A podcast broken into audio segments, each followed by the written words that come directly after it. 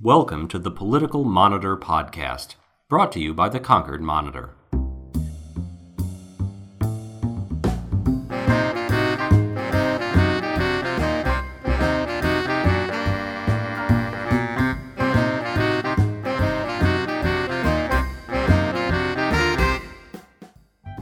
In this week's show, we run down a full day of campaigning from Ben Carson, Donald Trump, and Jeb Bush with the reporters who covered the stories.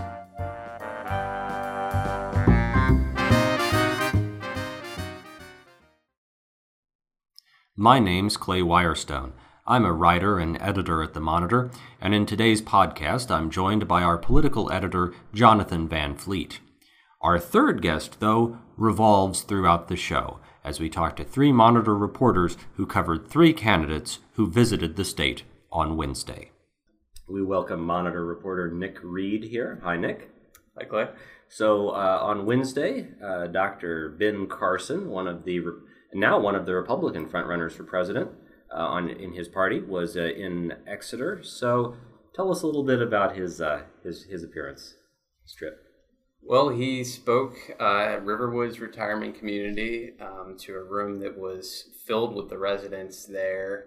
Um, almost so much so that all the media and anybody else who wanted to attend pretty much had to stand up um, along the edges of the room and really outside the room because it wasn't enough even to fit everyone. But uh, he he stuck to a lot of the points that he's been talking about for months. He talks about you know the need for for unity in this country and and and the divisiveness and um, spoke a lot about the the debt that the country has and how if we don't do something, it's really uh, leaving future generations um, to make to make up for. Right, but th- but that being said, he he hit some kind of divisive points himself, though. That's true. I mean, that it wasn't part of his normal speech, but people um, asked questions, and and he took I, I, think about five questions, but the last two were both about Planned Parenthood. And someone said, you know, they, they looked to him as a world-renowned doctor to uh, to weigh in on the the way that Planned Parenthood has been politicized, and they were looking really for the truth um, amid all all the headlines and everything, and um, he just launched right into it and said that uh, Margaret Sanger, the founder of Planned Parenthood or uh, the predecessor to Planned Parenthood, that she was a eugenicist and she um, wanted to get rid of people like him. And uh, that was what he said, or, or keep them under control. And later at a press conference, he sort of clarified what he meant by that. And he said, people like me, meaning the black race, which um, that's sort of a claim that has been debunked. Well, I, I wrote a PolitiFact fact check about that uh, several months ago, or, or some somewhat similar claims. Um, it's something that's repeated very often by people on the, you know, people on the conservative side of things, and um, there's not really the evidence to support that. Let's put it that way. Um, any other? Uh, so, in terms of the people who are, you know, kind of showing up to, I mean, obviously at a retirement home, he's going to be seeing most just regular residents there. But you know, in terms of supporters, what kind of people was was he attracting? Would you say? Um, well, it was two very different crowds at the events that I went to. Of course, one was a retirement community, and the other was college. Um, but at the retirement community, it, it, seemed more like this was just the thing that was going on there, and everybody went to attend. They weren't necessarily Ben Carson supporters, but um, at the college, there there were a lot of people, um, a lot of young guys. Some of them dressed up real nice. They they couldn't wait to go see Ben Carson. They were, at, you know, people. I got there kind of as the event was supposed to be kicking off, and it's in it was in Huddleston Hall, which is not the biggest venue at UNH, but they said that it was the biggest that the school could offer them for that time frame. And um, there was probably more than hundred people lined up outside the building, up the stairs, waiting to get in. And eventually, this group of people Um, and it wasn't just college kids; it was a really diverse crowd there. But it, eventually, they all got moved into a separate room where Carson was supposed to come after. And then, after sitting in the separate room for a while, they eventually just went back out to where they had been standing originally, mm-hmm. um, so that they could hear him speak outside, or that's what they were told. But it, it, really was like more like a sixty cent summary of what he had said inside the closed doors event. Sure. But um, but yeah, the, the crowd there really mobbed him in a way that at least I haven't really seen um, yet this cycle because he they were they were lined up between him and his car, and so he had to get into the midst of this mob, and there was um, a lot of selfies, a lot of cheering, and. Uh, and, well, and that, I mean, that's what I was going to ask you. Is that some of the most recent polling on the Republican race now essentially has him tied for uh, for first place with Donald Trump. So the the question always with something like that is, you know, how's that reflected on the ground or not? So it sounds like there definitely was a little bit. Yeah, and I I specifically, um, you know, in that big line, I was going up to college age kids and talking to them about what issues were kind of primary to them, and um, a lot of people talked about they liked this message of unity um, that Ben Carson was talking about, and and certainly uh, that kind of draws a contrast with Donald Trump. And I will say that I talked to maybe a half dozen, um, half dozen kids, and specifically asked them, you know, who who are who are the top two or three candidates that you're interested in? Uh, you like what they're saying right now, and nobody mentioned Trump's name. So that might say something. That's interesting. Uh, did anybody mention his um, his comments a week or two ago? Ben Carson's comments about uh, the fitness of someone who was Muslim to be be president. Um, no, I didn't hear anybody talking about that. That seemed, uh, I don't know, even the reporters, uh, the national reporters and the press gaggle there, it seemed like people had kind of moved on from that. It's, it's, it's interesting. John, any any other questions for Nick? I was interested in uh, in the difference between. Uh, did Nick? Did you get a sense that he tailored his delivery to the audiences? you mentioned the retirees and then the college kids at the University of New Hampshire. So was he pretty much the same message, or was or was the delivery a little different at each venue?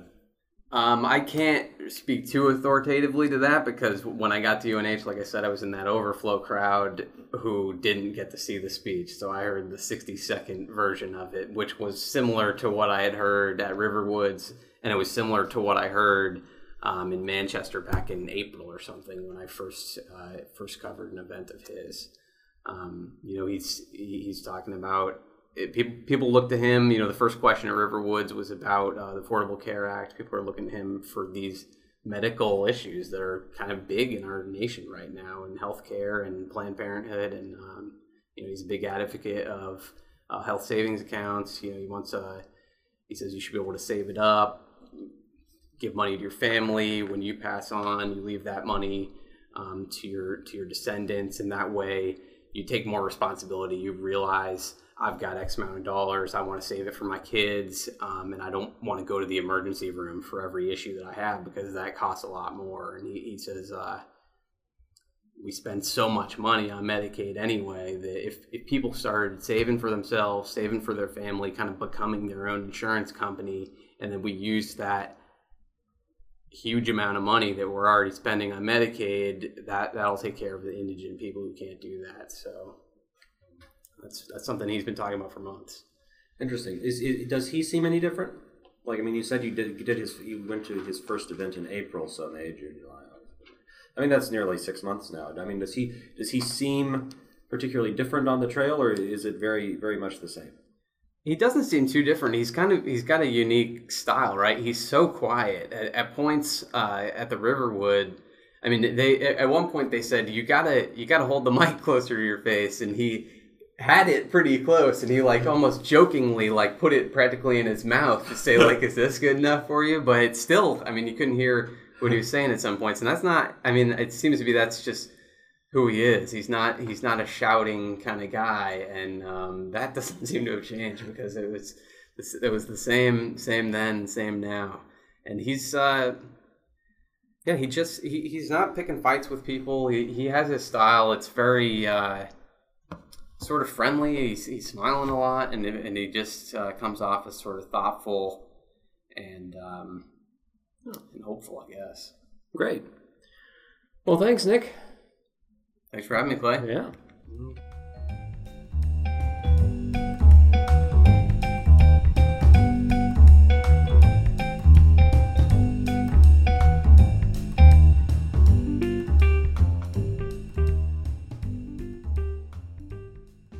So we are joined by Monitor reporter Ella Nilsson.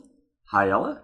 Hello. So, so on Wednesday with uh, Donald Trump uh, appearing in Keene, you were there. So, tell us a little bit about uh, Donald Trump's appearance.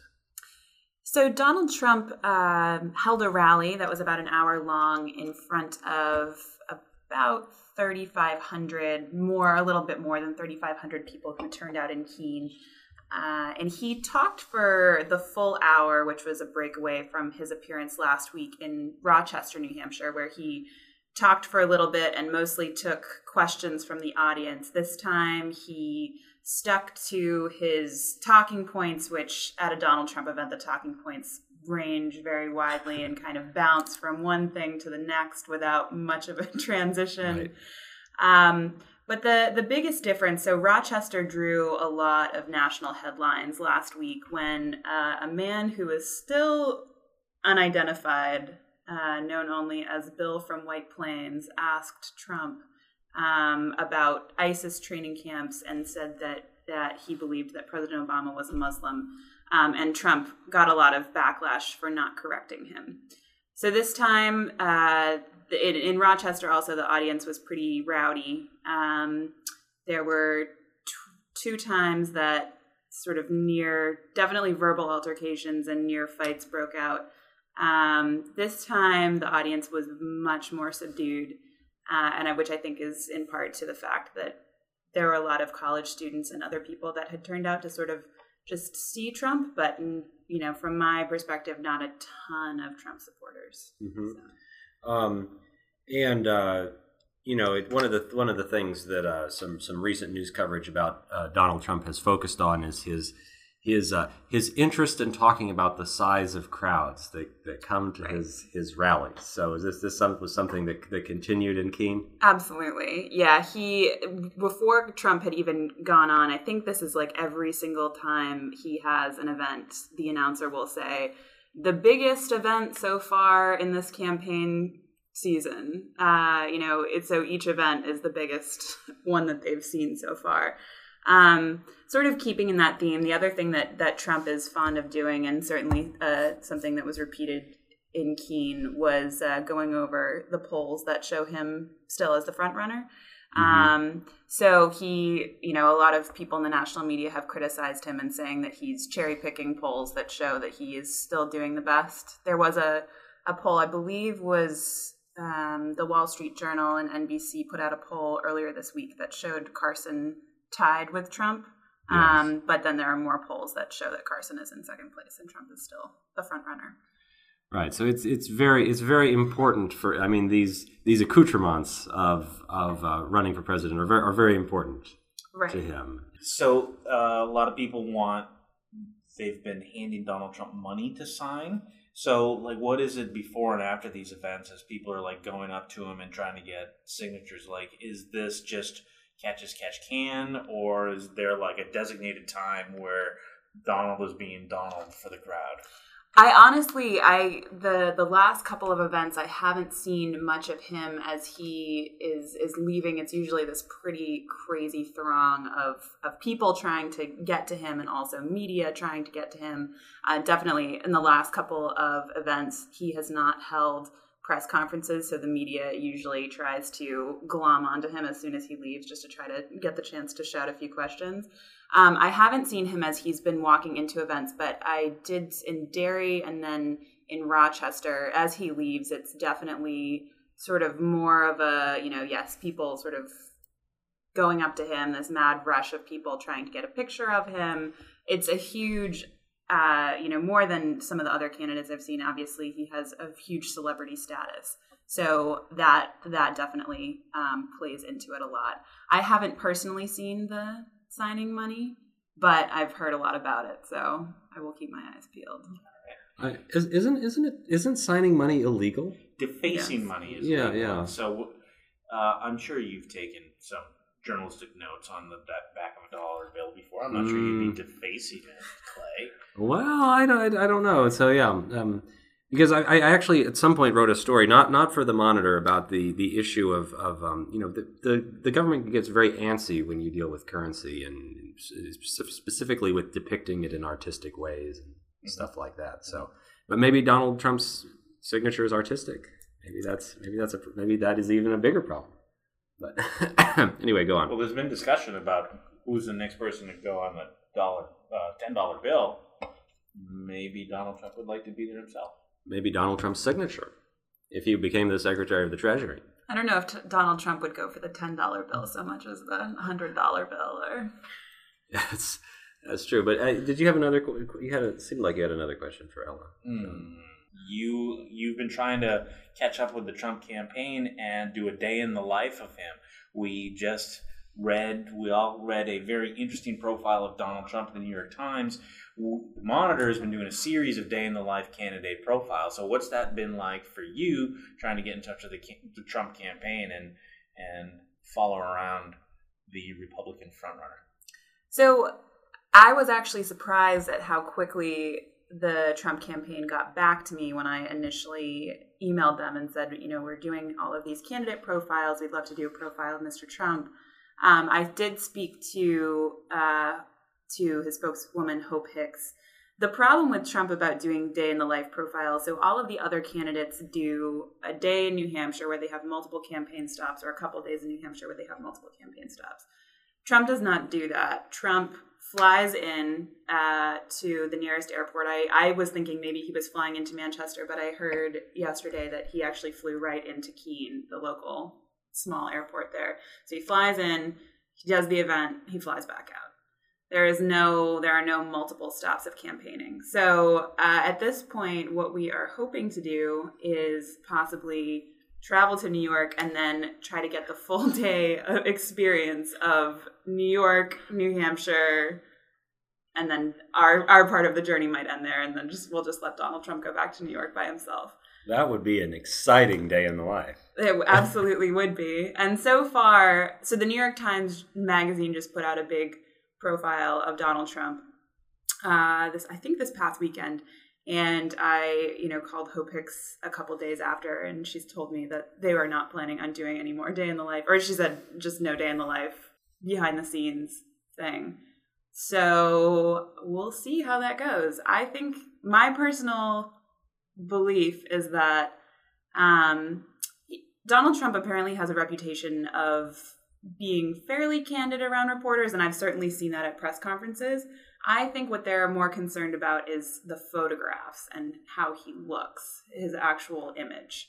Um, I think that with the day in the life things that have come out so far, the photos are always staged. There's never any behind the scenes. I personally think his campaign is not going to go for that, but we'll see. Well, we'll, we'll cross our fingers and hope for the best. Absolutely. Okay, well, Ella, thanks so much for, for telling us about uh, the Donald's trip here. Thank you for having me.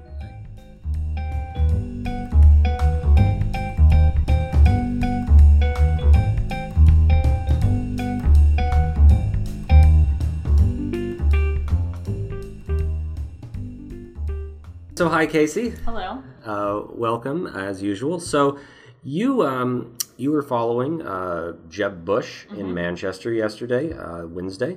So he uh, went. He attended a forum on uh, substance abuse uh, issues in the state. So, uh, tell us a little bit about how uh, what Jeb did and what he heard. Yeah, so um, Jeb Bush, as with other presidential candidates, has been um, taking kind of a keen interest lately in learning more about the substance abuse epidemic that is um, affecting New Hampshire. And um, some candidates have coupled this with policy proposals, but Jeb, uh, as he announced at the outset of the forum that was yesterday at Catholic Medical Center in Manchester, he said, You know, I'm not here as a candidate, I'm here to listen and learn. And really for the most part he did kind of just kind of sit back and let the other people do the talking at this roundtable um, he was accompanied by people um, who work in the public safety field in manchester. Um, there was uh, david barry from the sullivan county department of corrections and they're doing a program in their um, jail there that is geared toward providing more treatment and a better transition for people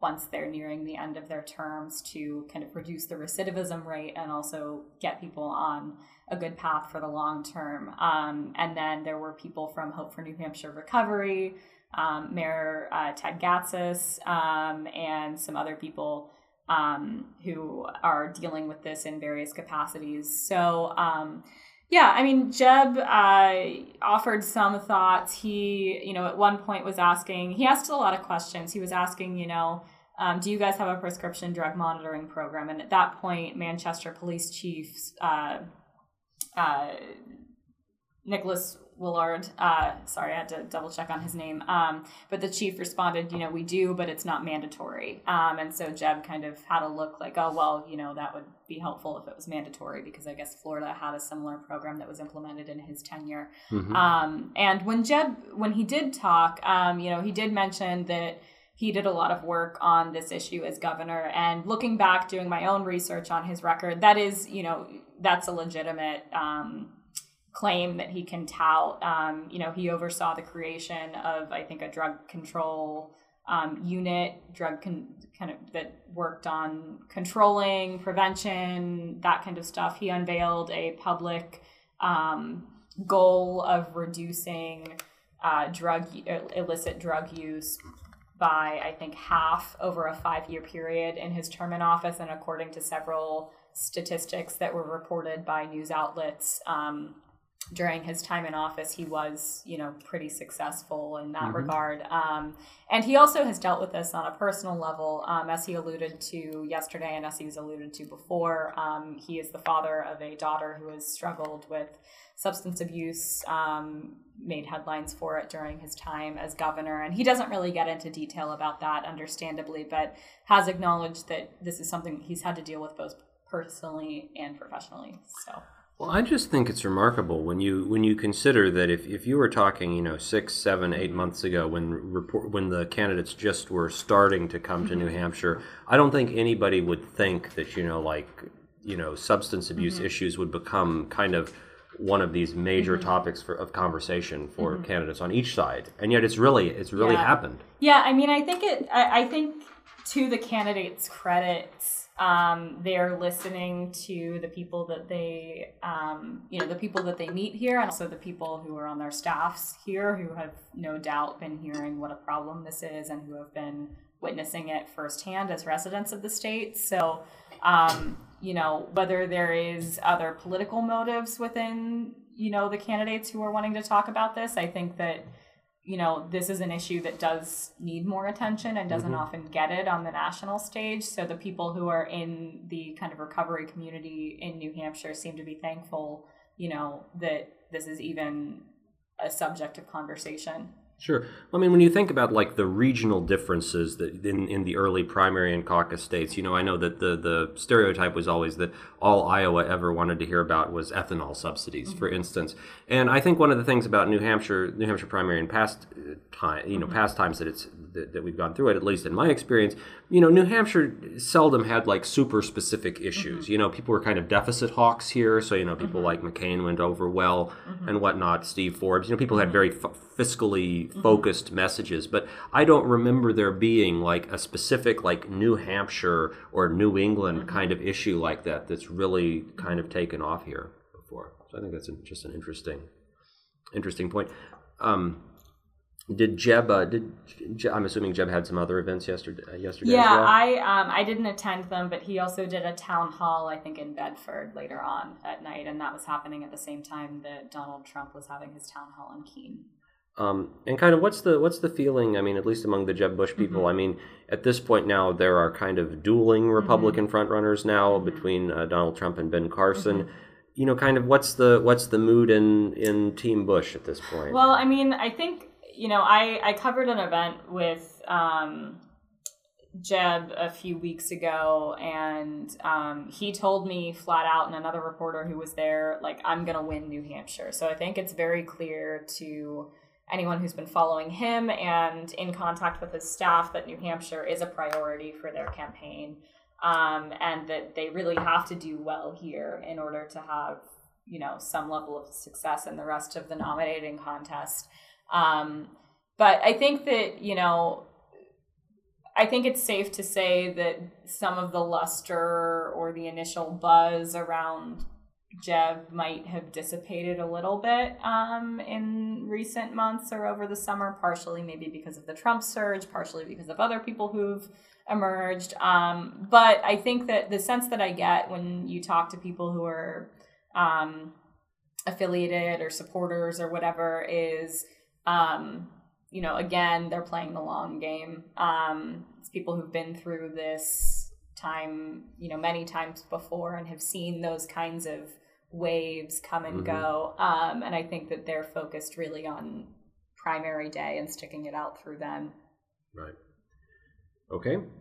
Great. Sure. Well, I, I did want to go back to all of the conversation about um, the presidential candidates talking about drug addiction and the opiate problem in New Hampshire.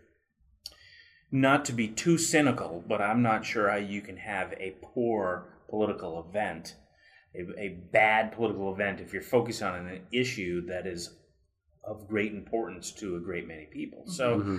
maybe they're shedding some crocodile tears here for the people of New Hampshire. Mm-hmm maybe they uh, have genuine concern. Mm-hmm. And Casey, you know, Jeb said that he was there not as presidential candidate, Jeb. He was there just to listen. Did you get this sense that that was real? Because it seemed like people were introducing audience members to him. Yeah, and like, I mean, how do you how do you pretend Jeb Bush is not in the room? I think that anytime events? you're a presidential candidate in New Hampshire and you say I'm not here as a candidate, you have to kind of take that with a grain of salt. And that's he's not the first person to trot out that kind of a line. So um, I mean, there is some element of politicking regardless. Um, but I do think that, uh, you know, there was an interest in making the focus less on him and more on the issues and you know whether that was successful or not i don't you know you'll have to see but i think that there is something to be said for candidates who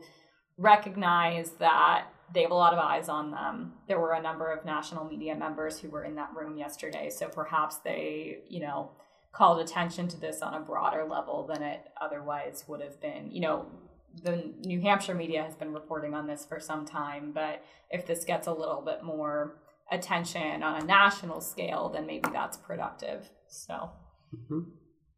great.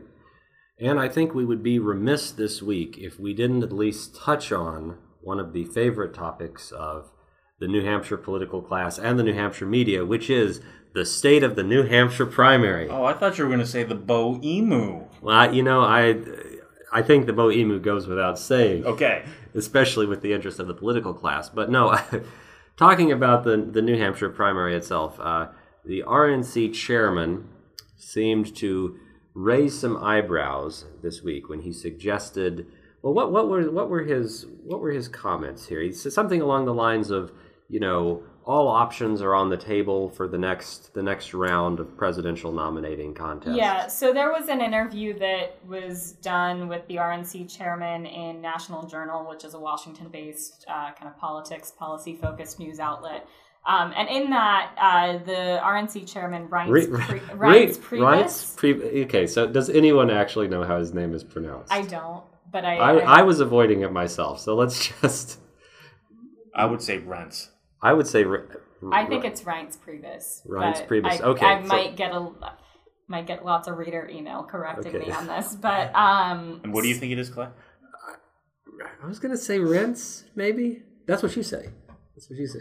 Yeah. Well, we'll we'll take our we'll take our uh, chances. The artist formerly known as Priebus. So this was a Chairman Priebus said. so um, this was a conversation about you know the looking ahead to beyond 2016 and um, on that subject you know at the conve- at the republican national convention there's often a discussion of rules and setting up kind of the the groundwork for future elections.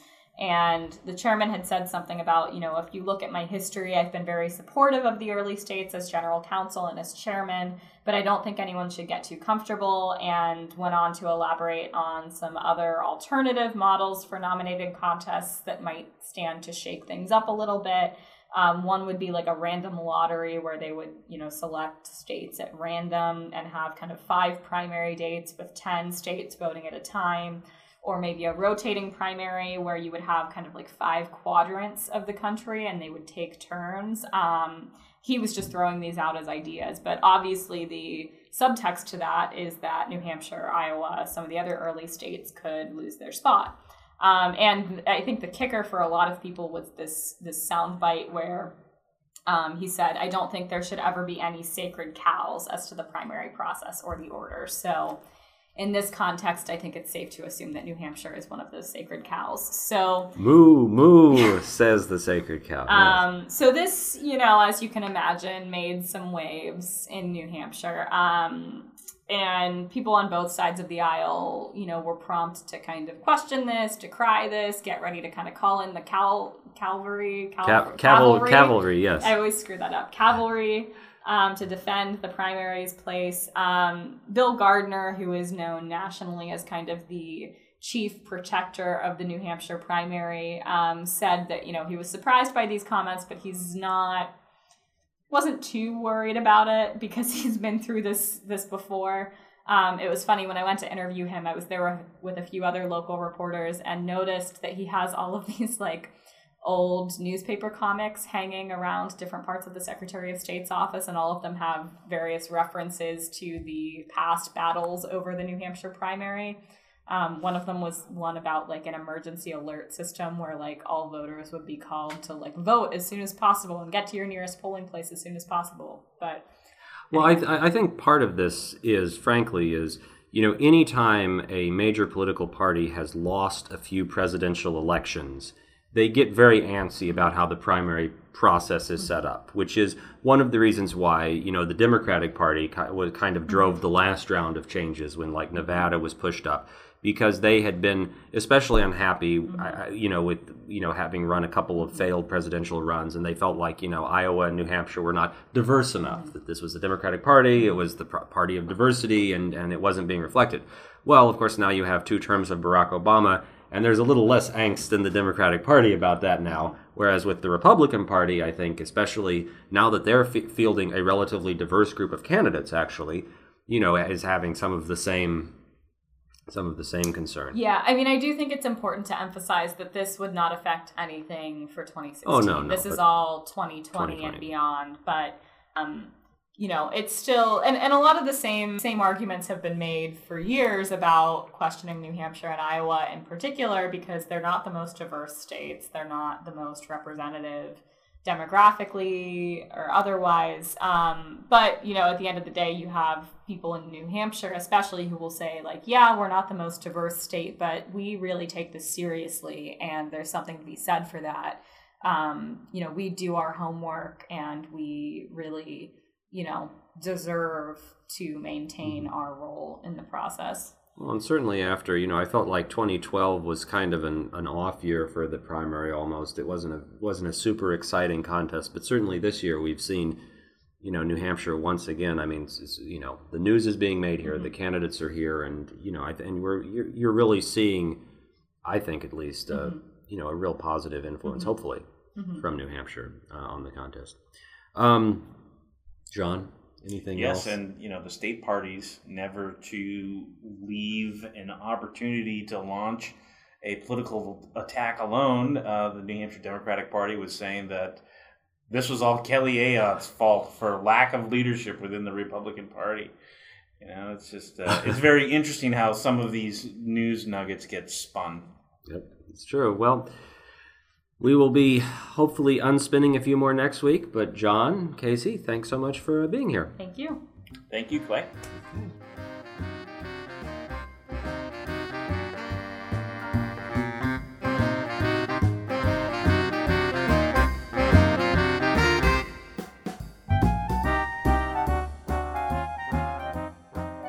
Thanks for listening. Remember, you can subscribe to this podcast series through iTunes or Stitcher, and stay up to date on all of the latest political news at politics.concordmonitor.com. Thanks for listening, and we'll see you all next week.